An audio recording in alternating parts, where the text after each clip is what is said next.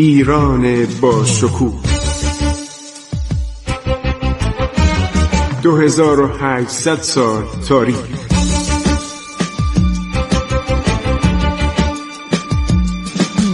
عبور از تاریخ.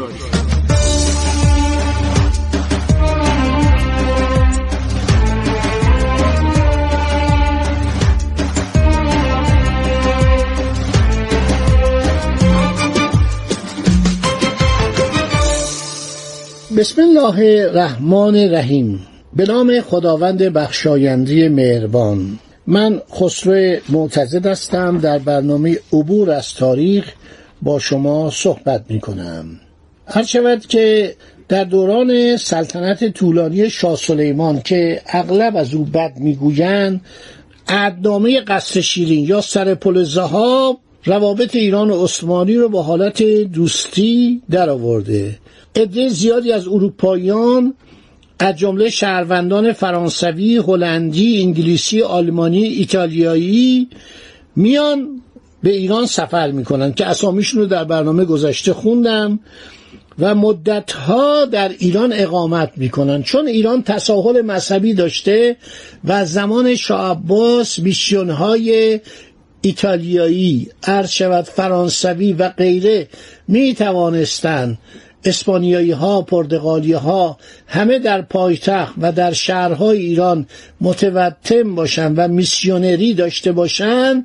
این بود که خارجی ها می اومدن. خیلی از شاهدان وقایع کشیش ها هستن. ما مثلا نمیتونیم کروستیسکی رو فراموش کنیم، کشیش لهستانی که ده سال در زمان هرچند شاه سلطان حسین در اصفهان اقامت داشته، یادداشتش فوق العاده است. همینطور کنسول ها کنسول های پرتغال بودن، هلند بودن، انگلیس بودن، فرانسه بودن، اینا می نوشتن. دول اروپایی اصرار داشتن ایران رو وارد جنگ کنن از دوران شاه عباس و بعدم شاه عباس گفت اینا همه خائنن، اینا منو تشویق میکنن، میفرستن جلو عثمانی‌ها، بعد خودشون کنار وامیستن و تماشا میکنن. به دلایل مختلف دو کشور مسلمان رو به جان هم میاندازن، کنار میستن. البته من باید اینجا تصدیق کنم که تقصیر شاه عباس نبود، عثمانی ها بودند. سید شهرت جنگی ایران به خصوص مسئله پیروزی بر پرتغالی ها و بیرون کردن آنها از کرانا و جزایر ایران سبب شد که یک بار درخواست بسیار جالبی از یک کشور بسیار دوردست آسیایی در شرق قاره به دربار ایران برسد. نارای پادشاه سیام تایلند امروزی خواهان همکاری نظامی ایران در جنگ سیام با یک همسایه متجاوز خود پگو شده بود. پگو کجاست؟ یعنی برمه. نکته خیلی جالبه، یعنی ببینید انقدر ایران شهرت داشت. آقا ایرانی‌ها اومدن نیروی دریایی پرتغال رو شکست دادن، پرتغال و اسپانیا که هر دو متحد بودن. یه چنین اتفاقی افتاده. این بود که دولت خارجی سعی می‌کردن با ایران اتحاد داشته باشن.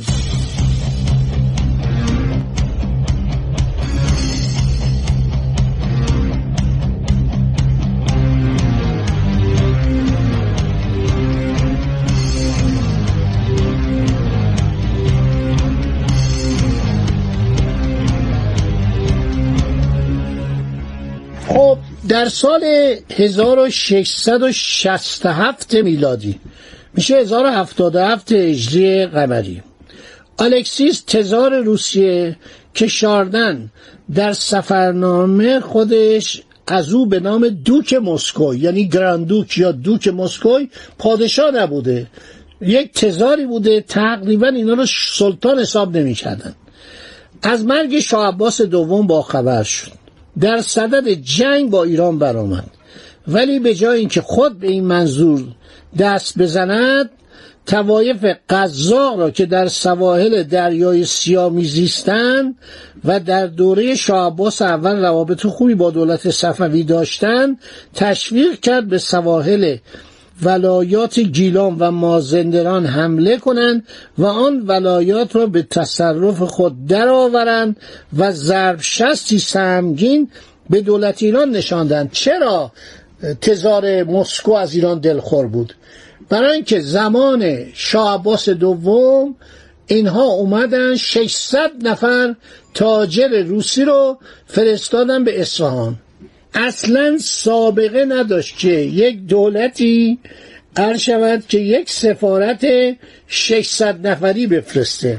شاه عباس هم چیزی نگفت، به اینا اجازه داد گفت بیان و اینها اومدن در اون میدان نقش جهان اومدن و چادر زدن و اجناس خودشون رو آوردن و شروع کردن به معامله، به فروش اجناس خودشون به مردم اصفهان. خیلی استفاده کردن خیلی استفاده کردن و معلوم شد اینا دروغ میگن و اینها عرض شود که سفیر نیستن، آخه سفیر که هشتصد نفره نمیشه، و اینها تجاری هستن که زیر عنوان ما آمدیم با دولت ایران مذاکره بکنیم و اسباب تجارت رو فراهم بیاوریم، اینا اومدن دارن منفعت جویی میکنن. و خیلی شاه عباس دوم عصبانی شد و دستور اینا رو بیرونشون کنن و مالیات سنگینی از اینا گرفت. گفت شما اومدید اینجا به عنوان سفیر، در حالی که به عنوان سفیر شما دارین تجارت میکنید.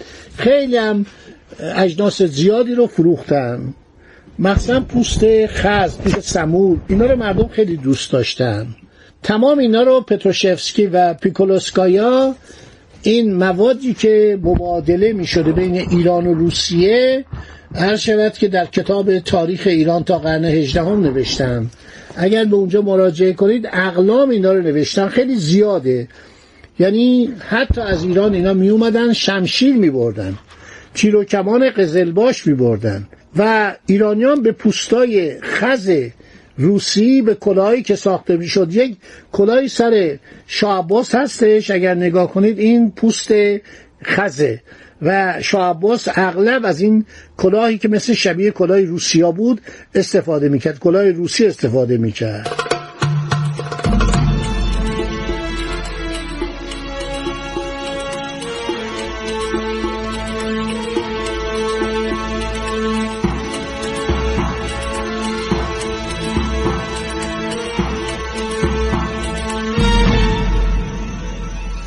خب هر چقدر که تزار الکسیس دلخور بود دلخور بود از شاه عباس دوم و دستور میده که شش هزار تن از قزاق ها با چهل قایق بزرگ از دریای کاسپی دریای کاسپی اسمش چیه؟ الان بهش میگن خزر، اسم قدیمیش ورکانه بود یا هرکانیا. در زمان صفویه به این دریا میگفتن مازندران، چون این دریا تقریبا در اختیار ایرانی ها بود. اینا از دریای خزر میگذرند، به سواحل ایران پا میگذارند. قایق‌هایشان دراز و عریض و کم عمق بود تا به تخت سنگ ها اصابت نکند. این به اصطلاح نامردی الکسیس تزار روسیه بوده. در هر قایق دو توپ هم میشد، از این کرجیا بوده. قزاق‌ها ابتدا به شهر رشت حمله بردند، عده زیادی از زنان و مردان را کشتند و تمام کالاهای دکانها و اساس خانه ها را غارت کردند. در سال هزار و ششصد و شصت و هشت میلادی قزاق‌ها پس از کشتار مردم و غارت دکانها و کاروانسراها وارد منازل مردم رشت میشن، اونجا عده‌ای رو میکشن و اموالشون رو میبرن. چهار فرستاده به دربار اصفهان اعزام میکنن، به حضور سرعظم اعتماد الدوله این چهار نفر میرسن، درخواست پناهندگی و اقامت در خاک ایران میکنن. عنوان میکنن که آقا این الکسیس تزار روسیه ما را اذیت میکنه، دوک مسکو، ما میخوایم به دولت ایران عرض شود که پناهنده بشیم. دربار ایران با آغاز سلطنت شاه جوان و دائم الخمر و پیوسته بیمارحال، یعنی کی؟ یعنی شاه صفی دوم، که بعد از اینکه متوجه میشن ایشون همیشه بیماره، درباریان و حکیم باشه جمع میشن، میگن آقا این ساعت جلوس او بر تخت سلطنت ساعت میمون و مبارکی نبوده، ما باید دوباره در یک ساعت نیک با استخراج منجمان دوباره تاجگذاریشون بکنن. اینا همه در کتاب شاردن اومده و این بار دیگه شاه صفی دوم میگن لقب بدی بوده، اسم بدی بوده، اسم نامیمونی بوده و اسمشو میذارن شاه سلیمان صفوی. حالا این پادشاه مریض، نقرس داره، همش در حرم سراس، کار نمیکنه و مملکت وضع آشفته‌ای داره. دربار درباره درخواست قزاق‌ها که از سر کلک و تزویر بود نمیتونه تصمیم بگیره. وعده هایی به اونا میده، میگه حالا شما برید بعداً ما با شما تماس میگیریم. قزاق‌ها با همان قایق‌های توپدار وقتی سفراشون برمیگردن، اون چهار تا سفیر قلابی به غارت و کشتار در نقاط ساحلی دریای خزر یا کاسپی ادامه میدهند. سرانجام در ظاهر اینکه بازرگان هستند و برای خرید فروش کالا آمده اند، وارد شهر آباد و زیبای فراباد میشن. اینا میان تو شهر، میگن آقا ما میخوایم تجارت کنیم، ما کاری به شما نداریم که. کالاهاشونو میارن، پنج روز با بازرگانان داد و ستد میکنن، با پیشوران. هر جا میرفتن این کار، تو رشت هم این کار کردن. اجناس هم گران میخریدن برای اینکه ایرانی ها رو فریب بدن. ناگهان دست به اسلحه بردن. اینو شاردن نوشته. شاردن یا سیاستمداره یا شوالیه است، یک نظامیه. مطالبی که می‌نویسه با تاورنیه خیلی فرق داره. بیش از پانصد تن از مردم بیگناه و پیشور را کشتند. کالاهای دکان‌ها و اساس خانه‌ها را به غارت بردند. با غنایم فراوان به قایق‌های خود بازگشتند. پس از یکی دو روز مجدداً به ساحل مراجعه کردند و این بار حدود هفتصد تن از مردم بی‌دفاع را از دم تیر گذراندند. عده زیادی را به اسارت گرفتند. در شبه جزیره‌ای که حدود ده دوازده فرسنگ از فراباد فاصله دارد، برای گذراندن فصل زمستان ساکن شدند. احتمالا میانکاله هستش. در حالی که آنان در جزیره چادر زده و اسیران را به سنگربندی واداشته، توپهای خود را روی سنگرها مستقر کرده بودند، فرماندهان محلی قشون ایران از راه زمین و دریا با قایق‌هایی که فراهم کرده بودند برای آنان حمله بردند. اینو باز شاردن می‌نویسه. عده زیادی را کشتن و زخمی کرده. قزاق‌ها از ترس جان سوار قایق‌های خود شدند و گریختند.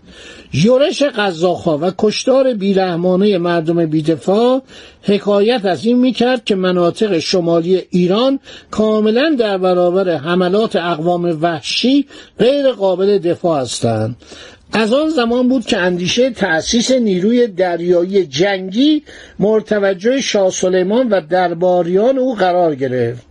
ولی خب کسی که از صبح بلند میشه تو حرم سراز مواد میزنه، نمیدونم کوکنار مصرف میکنه، حشیش مصرف میکنه، باده میگسارد و غذاهای چرب و نرم میخوره، پادرد دائمی داره، نقرس داره. این چه کار میتونه بکنه؟ درباری‌ها میگفتن بله قربان، جلسه تشکیل میدیم. بیفکری و لابالیگری و تنبلی باعث میشه که دولت صفویه تا پایان عمر خودش نتوانست فکری برای کشتی سازی یا مستحکم کردن شهرهای شمالی ایران بکند. خب دوستان، این وقتم به پایان رسید. انشالله در برنامه بعدی دنباله مطالب رو به عرض شما عزیزان خواهم رساند. خدا نگهدار شما باد. عبور از تاریخ.